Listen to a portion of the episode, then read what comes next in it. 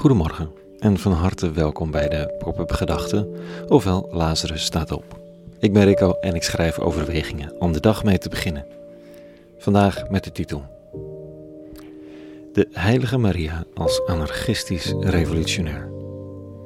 Pop-up Gedachten maandag 31 mei 2021.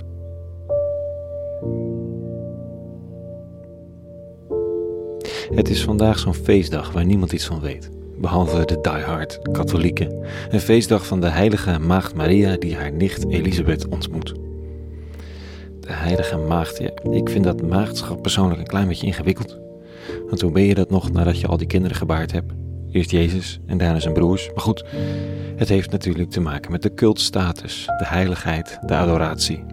Je moet wat hè, in dat hele mannelijke godsgebeuren, wat de kerk toch veelal is. Jezus, de Zoon, God, de Vader, de Geest, die we dan graag vrouwelijk duiden, maar het is toch wat vaag, zo'n geest. Dus wat blijft er over? Maria. Een vrolijk katholiek op leeftijd vertelde tijdens een rondleiding laatst dat de hele Maria-verering in zo'n klooster, een klooster dat in dit geval een compleet mannenbolwerk was, met al die monniken, een poging is om wat evenwicht te bieden in die complete masculiniteit. Vond ik een mooie rol voor deze vrouw die soms zo deemoedig wordt neergezet, een instrument van de eeuwige, meer niet, maar nee, meer wel. Iemand die in haar eentje de vrouwelijkheid binnen zo'n christelijke religie overeind houdt. Er zijn er meer hoor, maar zij is toch wel leidend. En nu blijkt vandaag dat ze ook nog niet eens niet onverdienstelijk dichter is. Tenminste, de woorden die haar in de mond worden gelegd bij de ontmoeting met haar nicht, die onvruchtbaar als ze was geworden toch nog een zoon ter wereld ging brengen, de beroemde Johannes de Doper. Die woorden zijn lyrisch en groots en scherp. Wie nog denkt aan een deemoedige vrouw zonder woorden, die handen wringende wederwaardigheden van haar zoon volgt op een afstandje, die moet toch even opnieuw kijken. Dit zegt ze, volgens de overleveringen. Mijn hart Prijst hoog de Heer, verrukt is mijn geest om mijn God, mijn verlosser. Zijn keus viel op zijn eenvoudige dienstmaagd. Van nu af prijst elk geslacht mij zalig, wonderbaar is wat hij mij deed. Hij toont de kracht van zijn arm, slaat trotsen van hart uiteen. Heersers ontneemt hij hun troon.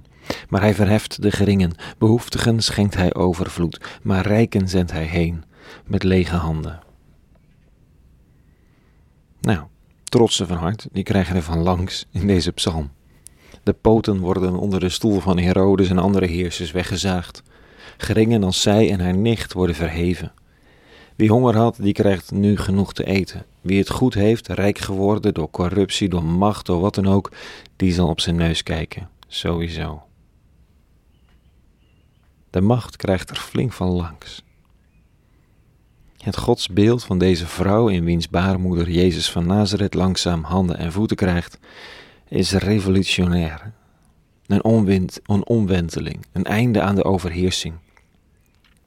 Enigszins anarchistisch, want veel erkenning voor degenen die verantwoordelijkheid hebben gekregen om het land te regeren, het zit er dus niet in. Niks geen gebed voor degenen die boven je zijn gesteld. Integendeel, zagen aan hun stoelpoten Goed, dat is natuurlijk een situatie van onderdrukking.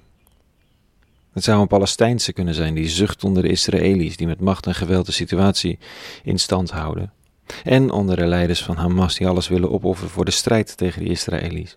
Dan hoop je op een omkering, op een regering door de geringen, zij die al lang bezig zijn met vredesinitiatieven en die scanderen dat zij zich niet tot vijand willen laten maken van de ander ook al worden hun huizen onteigend, hun wijngaarden vernield, of moeten ze schuilen in schuilkelders voor, voor een rakettenregen.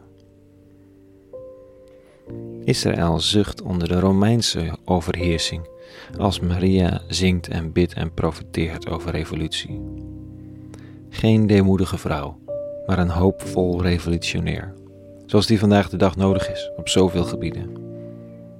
Zij die blijven geloven dat omwentelingen mogelijk zijn dat Shell in al zijn koninklijke rijkdom in zal, in zal moeten binden. En dat macht altijd zal moeten buigen voor gerechtigheid, op den duur. Eigenlijk best een goed idee, zo'n feestdag voor Maria. Tot zover de pop-up gedachten van vandaag. Een hele goede zonnige maandag gewenst en vrede. Echte vrede. En alle goeds.